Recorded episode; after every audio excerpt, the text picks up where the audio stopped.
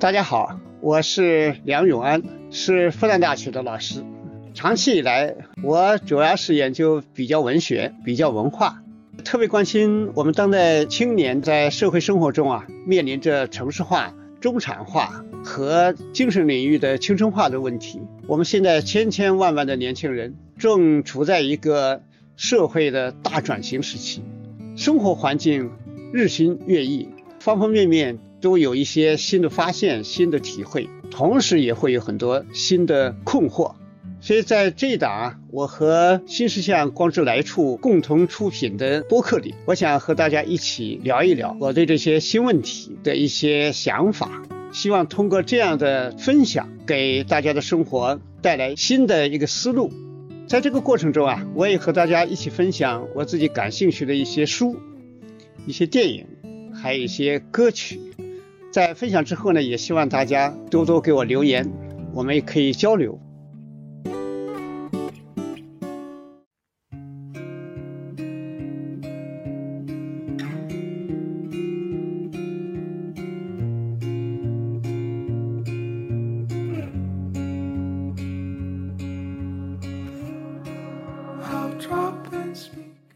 那今年这个读书日啊，对我们感受起来还是非常特别的。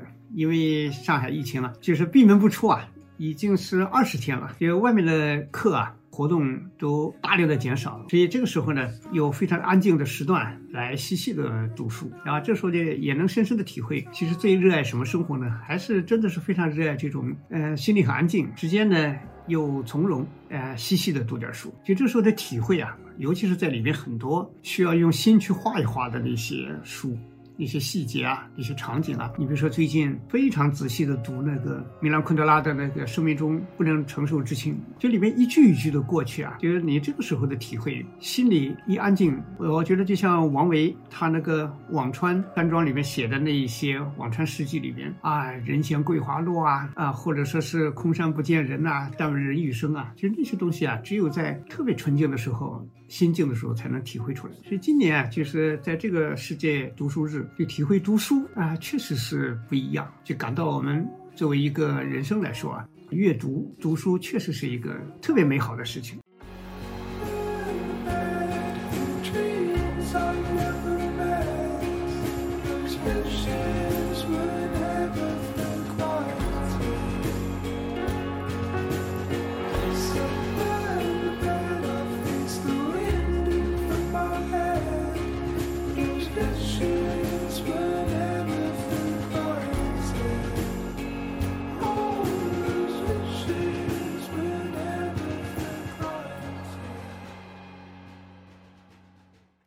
在世界读书日来谈读书，那首先一点呢，我想要特别特别重要的是，就社会是本大书，就是社会这本书啊，它的丰富性、复杂性是远远超出。我们所有的人写出来的书，是首先呢，读书呢就不是一种迷信的读法，就是这个书本身写出来的书和社会这本大书，它相互之间啊是血肉相连的，是生命相通的，所以一定是在社会这本大书有一定的阅读体会，然后呢读这个别人写出来的书，那么这两个之间呢，它才能建立起一种很有生长性的关系。就我们古人说啊，就是行万里路，读万卷书，就行万里路。是特别特别重要的。读书的基础和前提，就是你在这个社会这本大书里边读得很真诚，没有读坏掉，然后有自己的沧桑，有自己的冷暖，然后有自己的问题，有疑问，然后你是带着这些疑问来读万卷书的。所以这是如果没有这个基础的话，那个书啊，就是纸上得来呀，终觉浅，那肯定是读不好的。所以，一个生活中社会这本大书里面的你在其中，首先一点就活得不真诚啊，那么这个书呢呀，确实也就读不好。所以这是一个最基本的。所以为什么很多人学历不高，读的书也不见得多，但是呢，对社会有很大的贡献啊？前些年我看一个统计资料，就全世界的这个企业家里边，真正科班出身的、大学毕业的这个比例并不是很高啊。所以我们说，为什么古代的那些呃杰出的那些军事家啊？一些将领啊，很多都是从士兵出身。所以这个时候呢，我们就说，在这个人类社会里面，我们的学习是一个全过程，是个全方位的。在这个里边的生长过程中，我们学到的东西，然后呢，在阅读里边得到的东西，这两个东西是绝对的不矛盾，是缺一不可的。所以这是一个最基本的，我们说读书的一个最基本的条件。那么另外一点呢，就为什么要读别人写的书？那其中很大很大一个问题，甚至可以说是一个主要的问题，就是我们每一个人是局限太大了，我们是非常有限的。你的经验啊，你的这个游历啊，啊，你对这个世界的认识啊，就充满了局限性。是有时候，这个有的人就觉得另外一些人见识太短、太少、太简陋啊，不想跟他争，那么就说：“哎呀，夏虫不可语冰啊！”有的那个小虫子夏天飞起来，寿命可能只有一天呢，或者两三天啊。那么你跟他说冬天那个冰，那怎么讲得通呢？他完全就啊不知道啊。但是我是不太赞成这种态度的。你书读的再多，哪怕你专业学位拿到的再高啊，你说到底啊，在这个茫茫宇宙中，你也是个夏虫啊。所以庄子在《逍遥游》里边，就那个河伯，哎呀，水势浩荡啊，下着雨，水都涨起来，非常得意，觉得自己天下第一河。最后哐当哐当到了大海，一看，哇，在感叹呐，一片汪洋啊，那自己简直就显得太小了。所以一个人是局限是非常大的。啊，非常大，是普遍的。但是人呢有个弱点啊，就喜欢活在自己的舒适区里边。所以很多人阅读呢，他就觉得是放大自己的舒适。所以你看那个看书的态度，就像看一个肥皂剧。所以我们很多人拿这个手机出去旅行自拍，把自己又美颜了又怎么样，把自己拍的啊越看越舒服。就那种自我美化的倾向，自我舒适的这种追求是非常普遍的。所以摄影里面有个词叫“糖水片”，就说你拍摄照片看着去好像暖光融融啊啊，又是花又是草的，哎呀，看着很舒服。但是呢，千篇一律，里面没什么含量。你不要说原创啊啊，就是稍微的那个有一点那种里面的内容方面，或者说是在摄影的视觉要素里面稍微一点层次都谈不上。但这个东西就非常多啊。所以读书为什么要读？根本的意义。是让你离开你的舒适区，去扩大自己的困难，扩大自己的疑惑，就是让自己不舒服啊。然后呢，在这个过程里边呢，看到自己的局限，然后通过读书呢，而去正视自己，认识世界，体会生命。然后读书呢，就变成了一个成长，就变成了一个自己的生命的这么一个丰富和扩大的过程。所以读书是肯定不舒服的，肯定是让你不停的感受到。自己在被打开，所以这种不舒服呢，是一种很幸福的不舒服。其实这个不舒服呢，是看了以后才知道，哎呀，原来世界是这样。所以就是我们说，在阅读啊，确实是不是待在我们的舒适区去阅读，而是让我们去真正的什么叫行万里路，不要把这个东西分开谈。真正读了一本书，你心里边也在行万里路，离开自己原来的那个狭小。啊，去克服各种东西，啊进入精神的漫游，这是非常重要的。所以，这是我们读书的基本态度。从我来说，我觉得读书啊，尤其是今天我们这个时代，这个首先一点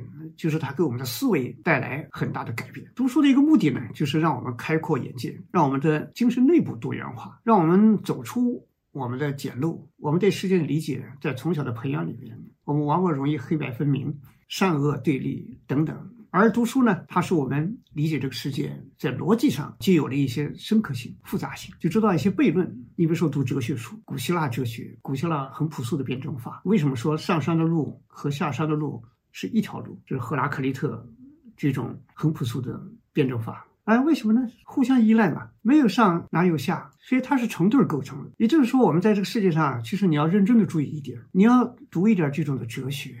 你就可以看到一个世界，它由概念构成。我们很多人在这个人生中啊，就会形成一些概念。这个概念呢，这个好，那个坏啊，这个落后，那个先进，这个现代，那个封建等等。其实它不是这样截然的。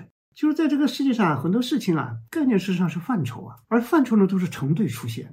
就可以看到世界的，我们用一个惯常的，以前我们学的辩证唯物主义，就是对立统一。你看，为什么马克思说恶是推动历史前进的伟大的动力？那资本家都是为了赚钱呢，啊，为了榨取剩余价值。但是他为了利润，他会推动，比如说福特流水线，把那个不必要的那些流水线上那些动作，经过精细化的逐帧逐帧的一种分析，然后减掉那些浪费的、多余的或者效率不高的那些动作，然后经过这种极大的优化之后，诶，那个效率啊啊就极大的提高。所以这也是推动生产力。所以这就是一个复杂性。所以在这个我们的人类生活里边啊，最忌讳的就是二元对立，然后呢就以偏概全。你说对人的认识也是这样，就人的认识里边。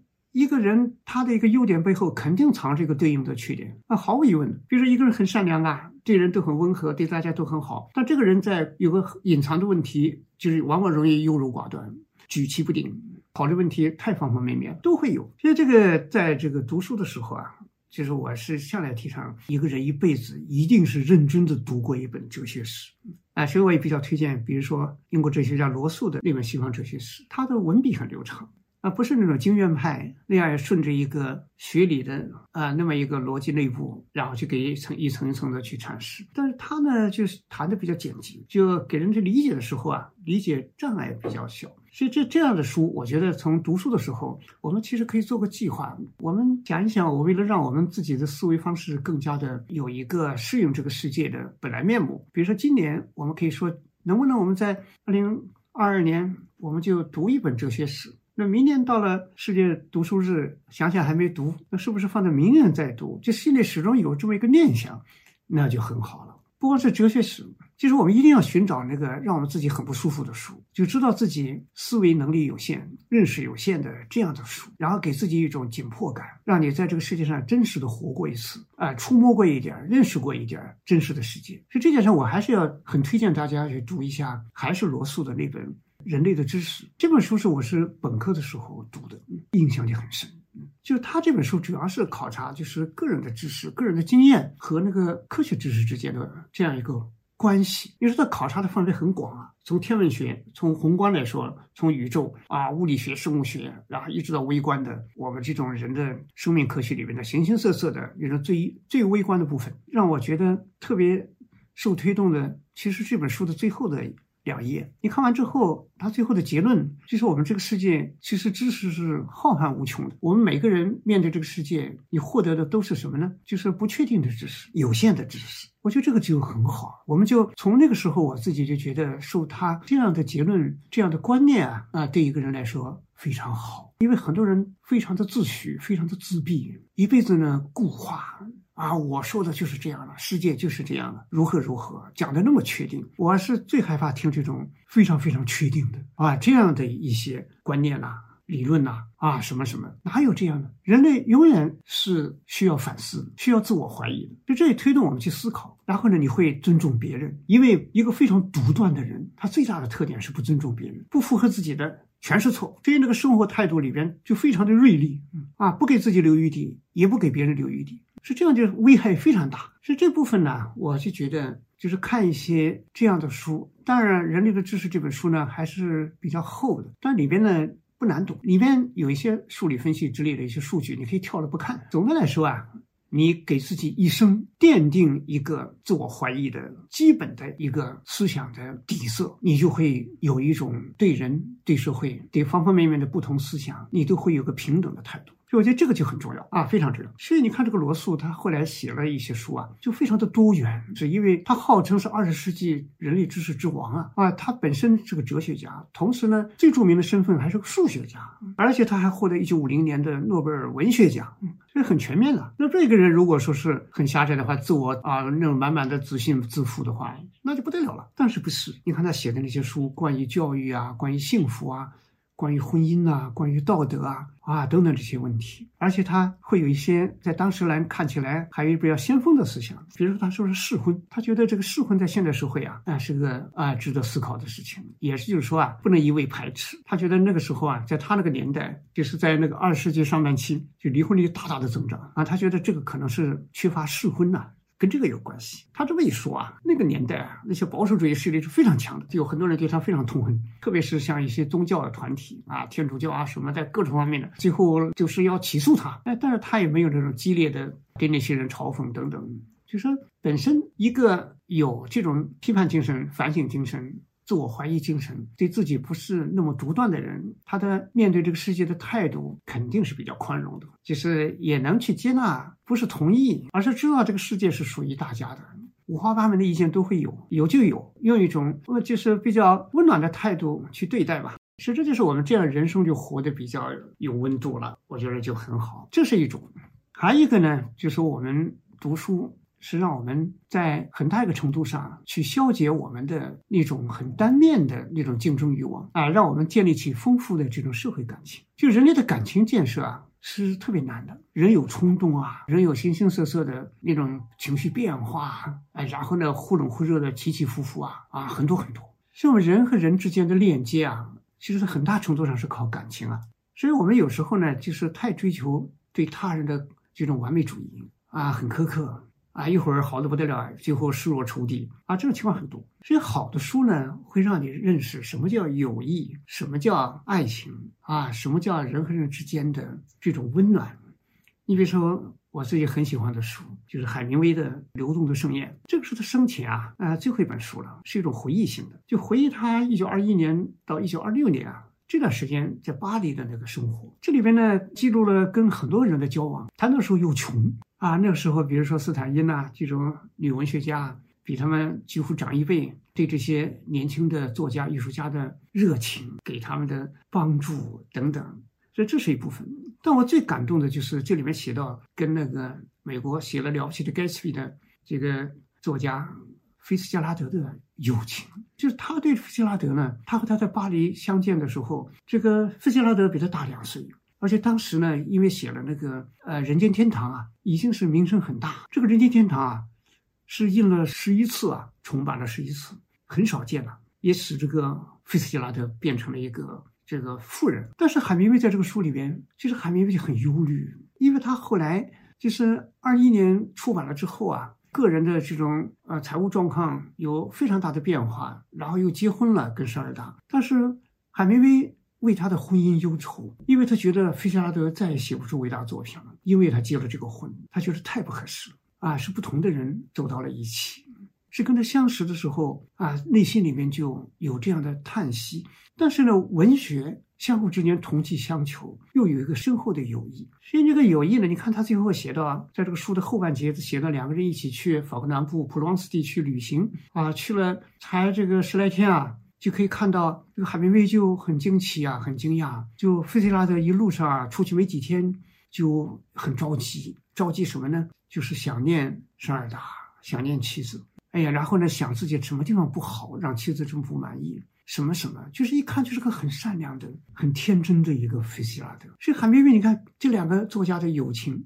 海明威是不以为然的，对这些，他觉得费斯拉德一辈子就因为这个婚姻给耽误了，浪费了太多时光。我们说海明威结了三次婚，那最后那个最后一任妻子啊，觉得才找到了比较合适的，嗯，所以他为费斯拉德感叹呢，所以我看了就很感动，就这份心情啊，这是真正的友谊，是人和人之间让我们今天看起来是那么温暖的。但这个温暖不是说一味吹捧，不像我们今天酒席宴上，哎呀，你知道。我觉得我们在这个世界上，有的人他为什么活得停滞不前呢？就是爱听好话，然后在一个酒席宴上一举起酒杯，哎呀，尽是互相都听着很舒服的话啊，都是在夸奖啊什么，其实是都是干什么呢？那害人呐！因为心里明明知道他有很多呃不足，很多这个局限，但是不会说出来。所以我这个深深的体会，我们人类生活看上去很热闹，但是里面有个规律，就是赞扬别人的话。那百分之九十都是客气，换句话说，很大一部分都是假话。但是呢，批评一个人，就所谓的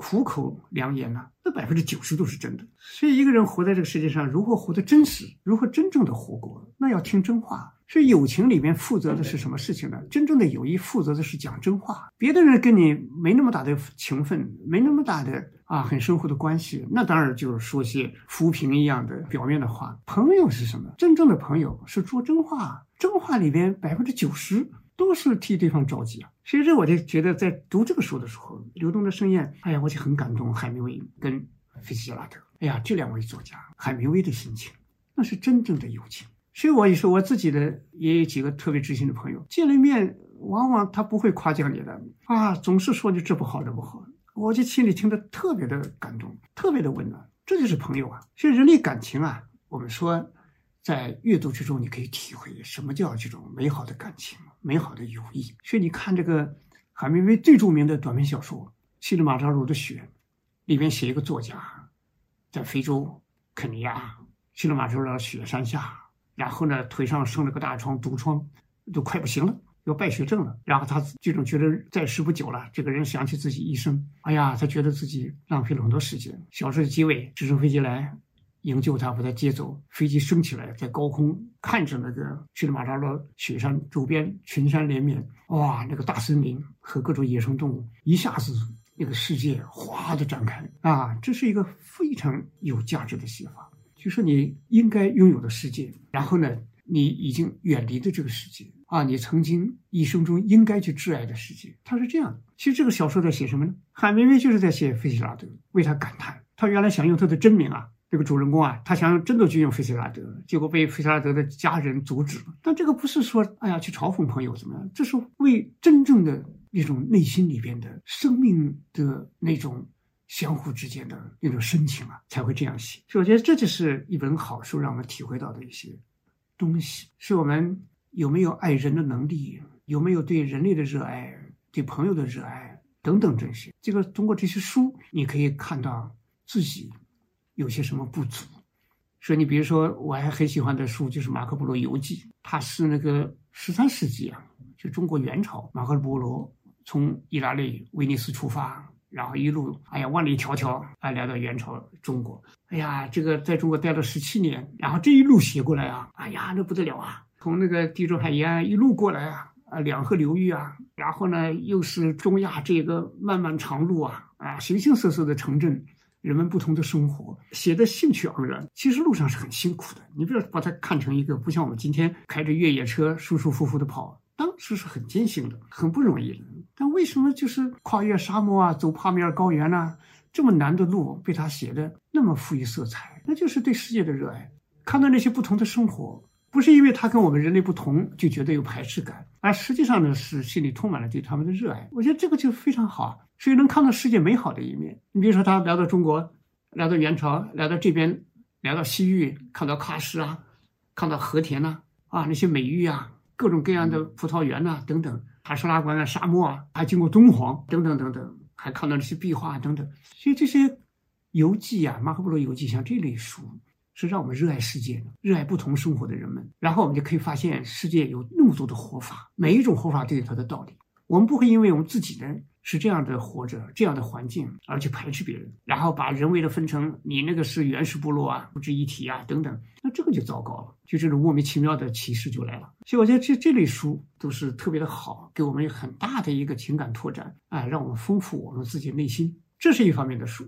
还有一方面的书呢，就是让我们变得。不是那么随波逐流，有自由独立的这样一种精神，就这种书也是非常宝贵的。我们说啊，在这个社会生活里边啊，人是很容易被复制，很容易变成一个在万千的世界里边只走别人走过的路的人，很容易被别人的观念所裹挟，然后呢，最后变成一个丧失自己的独立的判断的人。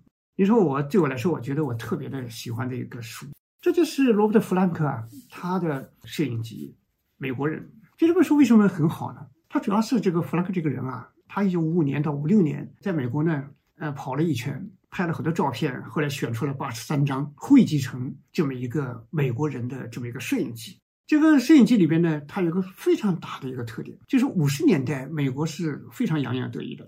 二战胜利，然后美国五十年代欣欣向荣啊，家用电器啊，房屋啊，郊区的那些 house 啊，就是中产阶级区啊，一片片的兴起，看着很好，很自豪啊。所以那形成了美国当时劈叉的一代年轻人，觉得社会不需要任何改革。大学里边，我们看《光荣与梦想》这个四卷本的美国人写的这本书里边，就谈到当时的美国大学。一个年轻人说：“我将来做个改革家、思想家。”同学们就慌着嘲笑他：“这么合理的社会，还有什么可思想？还有什么可改革的？”所以人人变成循规蹈矩、按部就班的人。但是你看，这个弗兰克来到美国是请他来的，他原来在帕莎杂志拍那个时尚照片啊，拍的很不错的，是请他来。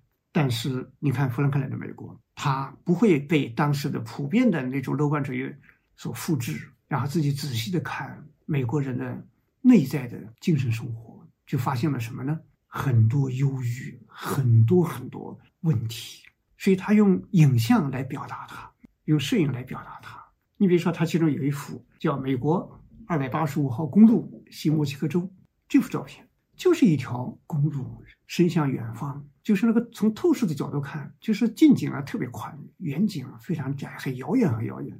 然后那个颗粒感特别强，然后色调呢是比较暗的，是一片这个灰暗。然后呢，车轮的几个印记伸向远方。弗兰克在这里面就通过这么一个画面，拍出一种忧伤，一种黑夜的感的忧伤。有一种在路上漂泊的感觉。后来，著名的作家写《在路上的》这个凯罗拉克给这幅照片写这个注解的时候，他就说啊，镜头下的夜路像箭一样射向荒凉的无限远方，在被囚禁的月光之下，是平坦的、难以置信的美国新墨西哥州，非常独到啊。所以，我觉得我们看书的时候，像这种摄影集要看一点，它很直观。一个摄影家，他有他的观念，有他的观察，有他的表达。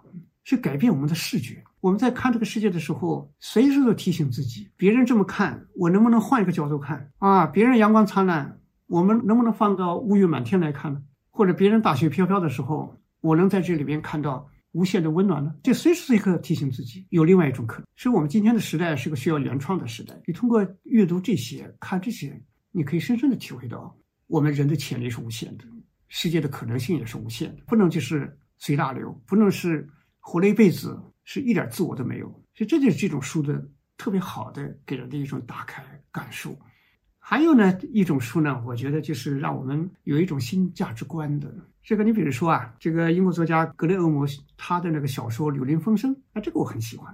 这个格雷厄姆啊，他是个苏格兰那边爱丁堡人。我们在爱丁堡这一片，从英国历史上看，其实包括爱尔兰，包括那个苏格兰，就这一带呢是。是比较早的来到这个英伦三岛的，他们是凯尔特人，跟那个昂格鲁萨克逊人啊，就是英格兰的这一批啊是不一样的。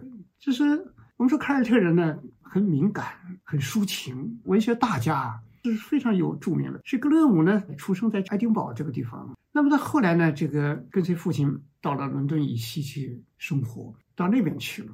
当时呢，英国工业革命之后，他的那个工业化的程度非常高。那么格勒姆他生活在他是一八五九年出生的，一九三二年去世的。就这段时间呢，其实整个自然环境变得很差，那个泰晤士河臭烘烘的。哎呀，我那个那一年去英国的时候，后来在那个路上跟司机聊起来，他们就说啊，就是六七十年前啊，就看不出去三百米，那个河水都是一塌糊涂。但后来意识到生态的文明的重要性，花了太大的力气，最后使这个蓝天绿水又重新恢复回来。所以你看这个格雷厄姆。他自己说：“这个世界，我们到底在追求什么？为什么要拼命的去挣钱、搞工业化等等？”他本身也是在银行工作，但是他尽管是搞金融的，但他脑子里始终在想：这个世界，我们应该最美好的生活应该什么样子？如果做一个选项，比如说财富啊、地位啊、友谊啊，然后那种幽默的性格啊，到底哪些最重要呢？所以他也当时认识很多英国的一些文学家，所以他逐渐的意识到，就是我们这个世界上，我们追求的东西太浮躁了，耗尽一生啊。就得了一些表面的东西，所以他后来四十岁结婚，后来是有个儿子。他从那个小孩四岁起，他每天晚上都给他讲故事，都是个动物的故事。动物背后是什么呢？是大自然。有时候呢，这个孩子不在的时候，他就给他写信，其实也同样写故事。最后这些故事经过挑选，就写成了这本《六年风声》啊。里边那些动物啊，很有意思啊，我看着非常的可爱呀。里边小河鼠啊、小鼹鼠啊、老鹳啊、蛤蟆啊等等，个个都有缺点，有的胆小啊。啊，有的这个是整天是风响风作啊，你特别像那个蛤蟆啊，然后他们从森林里、河流上，在这里生活，说彼此之间呢也会打打闹闹啊，啊，互相之间也有冲突啊。到最后呢，你看，哎呀，就是很欢快。哎呀，蛤蟆最后被抓起来要逃跑啊，如何大家怎么救他等等这些写的非常生动。就生活里面呢，你看他们活得很简单、很自然，赋予这种大地万物生长的那种气质。那种生机，所以每个人呢，你说这个那个老怪，其实那么一个动物，那尽管它好像平时有一点这个呃居高临下，但实际上情趣很十足啊，啊，非常愿意帮助人。你像那个蛤蟆，整天做一些荒唐事，啊，但是呢，其实呢，它又非常的性格里边啊，啊，又特别的真实，啊，特别的浪漫，特别的有激情，所以大家就把好的方面最后连接在一起。故乡最后啊特别开心，这细节写的也特别好，都是我们日常生活中丢掉的东西，河水啊、树叶啊、森林里边的动物的各种声音呐，我们在城市化、工业化的过程里边，这些东西都没了。是为什么格雷厄姆要写这个？就呼唤我们回归我们的自然性啊，然后让我们用温暖的这种富于情谊的这么一个心情去彼此对待。所以这也是一个特别好的啊一种书。其实这样的书其实很多，所以我觉得这是一类书，也就是像童话这些，比如说卡通这些东西、漫画，其实它的主要市场是成人，不像以前了。我们成年人现在为什么呢？太需要有童心了。还有一方面呢，我觉得要读一点严肃的书，尤其是让你打破偏见的书。我们要建设的是一个平等的公民社会。那么，公民社会需要的是什么素质的人呢？一个呢，就是不断的能打破偏见的人；二一个呢，有一种公共热情的人。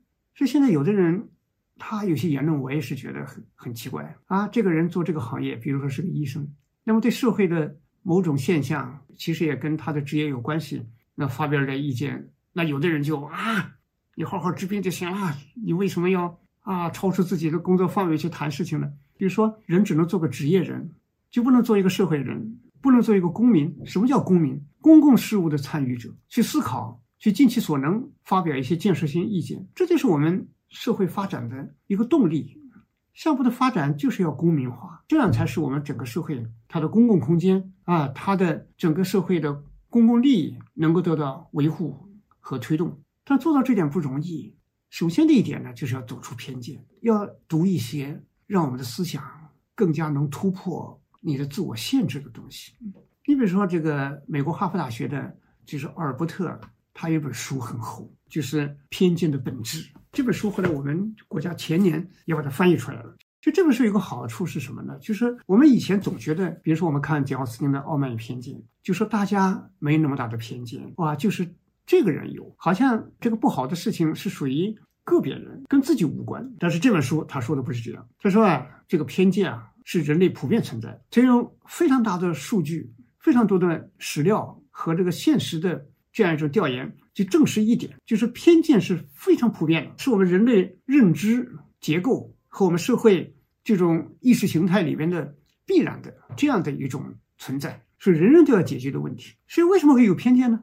它的来源在哪里呢？啊，比如说我们人类的这种族群群体为什么互相会对立、会疏离呢？有的人为什么从小就被培育出来一种同类意识，然后非我族类，其心必异，然后我们会形成一些内群体。这个书里边分析，在社会生活里边，人们往往认为一个孩子他天然就属于他父母的那个群体、那个阶层，就形形成一种人为的划定。而且我们在社会生活里面一种鄙视链、歧视链。所以这本书的第十五章。它题目叫“替罪羊的选择”。很多人的偏见里面是寻找替罪羊，把很多社会的问题都指向所谓的某个群体。这个替罪羊是什么？他就是犹太人、希伯来人当年很古老的一个宗教仪式，就在那个赎罪日啊，就弄一头山羊来，然后那个大祭司啊，就把那个手按在那个山羊的头上，就通过这个方式啊，把那个人的那个罪孽啊啊，就给他转移到山羊身上，然后呢，就把这个羊就放逐了啊，让他。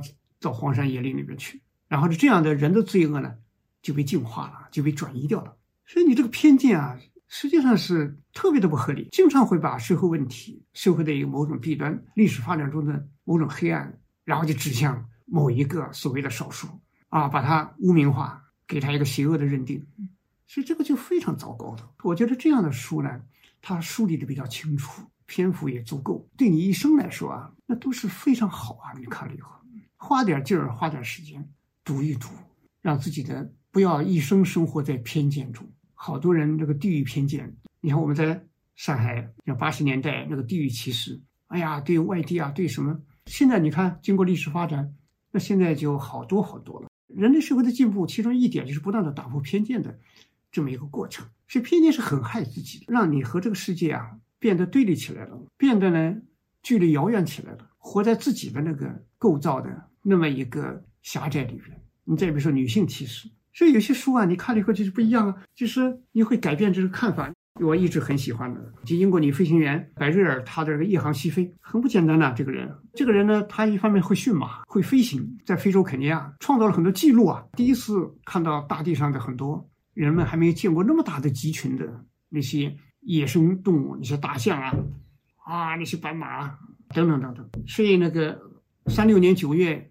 这么一个女性一个人驾着飞机，从英国啊飞越大西洋，一直飞到美国去，很了不起，很了不起。所以他是为什么写这本书？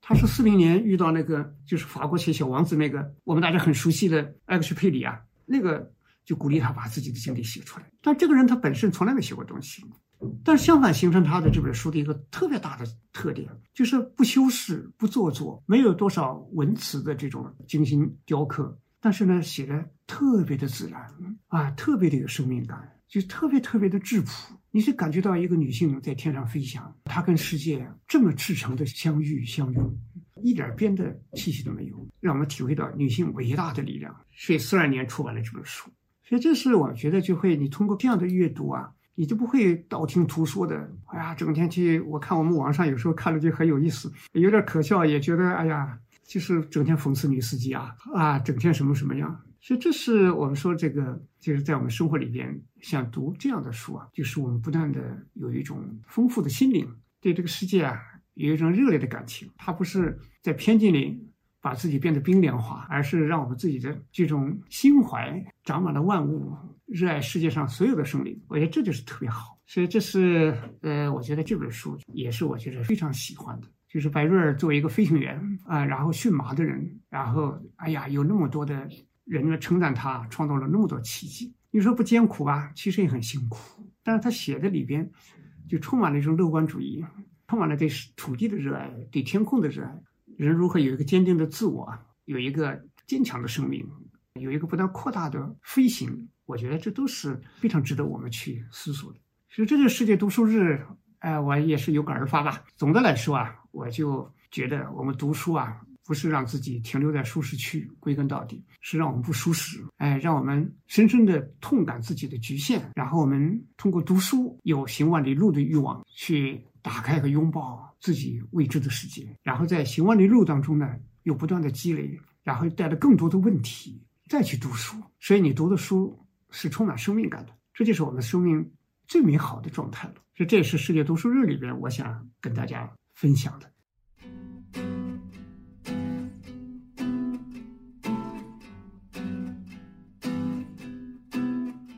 按照惯例，最后还是给大家推荐一首乐曲。因为是读书日，我们的乐曲呢和书店有关系，就是台湾电影《一夜台北》。《一夜台北》里边讲一对年轻人，小凯，他的女朋友去法国留学，他非常的焦虑，两个人电话中的共同语言。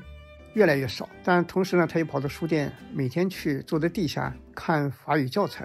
那么书店里的这个女店员啊，苏珊就注意到他了，觉得他很特别啊。后来才知道，他原来是为女朋友将来他要去法国而练法语，呃，心里有点失落。但是两个人后来经历了不少事情，甚至可以说出生入死，两个人心里边深深的爱上了。所以这个电影呢，写的很纯情。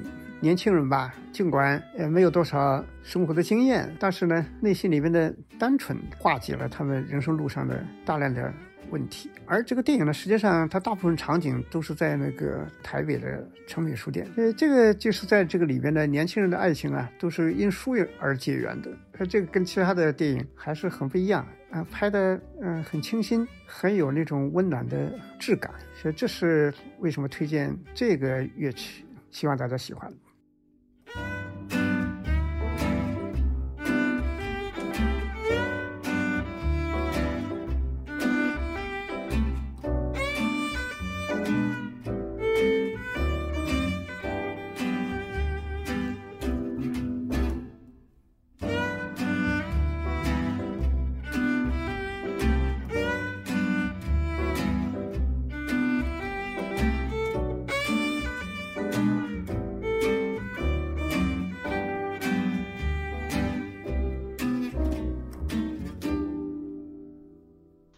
最近，我与新石像光之来处合作了一门“工作之苦”的课程，聚焦这个时代工作的一些新问题，希望能和年轻人在一起，寻找重新建设生活的答案。课程有三十节，如果大家对课程感兴趣，可以搜索“光之来处”公众号去看看。